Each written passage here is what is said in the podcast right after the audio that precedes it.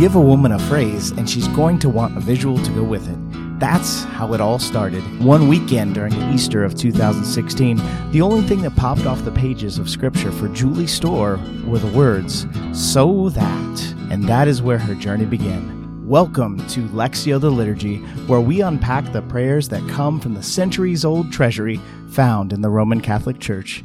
And now, here's Julie Storr. This week we Lectio the Liturgy with the prayer over the offerings for the sixth Sunday of Easter. The prayer tells us plenty of what the Holy Spirit does, but it also tells us three things that we must do to conform to be more like Christ. May our prayers rise up to you, O Lord, together with the sacrificial offerings, so that, purified by your graciousness, we may be conformed to the mysteries of your mighty love through Christ our Lord. In this prayer, we ask God that our prayers, together with or united with the sacrificial offerings, rise to Him to make us purified.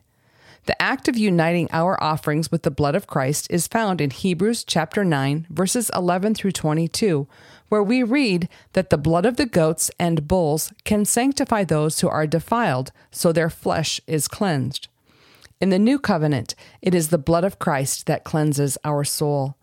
Many of our popular prayers invoke the precious blood of Jesus for our sanctification and protection. One can only imagine what happens when we unite our weaknesses with Christ's power. The graciousness that purifies is the Holy Spirit.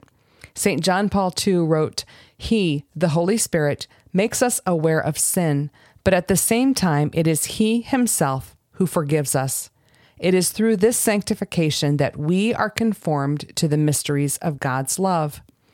I was fascinated to discover that love doesn't mean what I thought it would.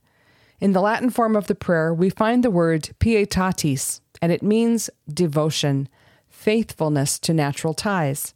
It refers to the love and devotion between a parent and a child. Our prayer is that we are conformed to this love as children of God, becoming more like Jesus. You may already know that I love the conjunction so that, because it tells me that what it points to is something that is dependent, something we can't get on our own. It relies on something. In this prayer, to be conformed to the mysteries of God's mighty love is something not attainable without the help of something else. To be conformed, we must be purified by offering our prayers, which have been united with the sacrificial offerings. For an example of using this prayer for our personal spiritual growth, let's use the example of selfishness. Let's say you've noticed that selfishness has crept into your life.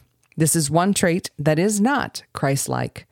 You should take it to the sacrament of reconciliation. You should repent of it. But notice what happens when we unite our selfishness to the sacrificial offerings at Mass.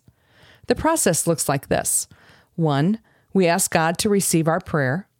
Two, along with the bread and wine on the altar, we offer our selfishness.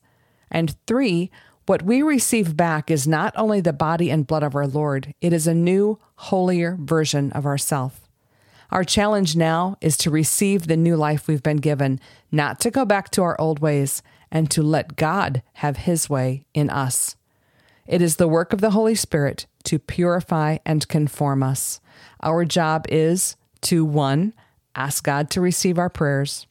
Two, raise our set prayer sacrifices, and that includes not only ourselves, but our weaknesses and faults to God.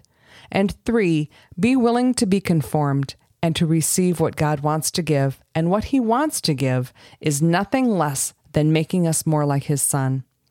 A powerful opportunity to offer these prayers is at the same time this prayer is prayed, the prayer over the offerings.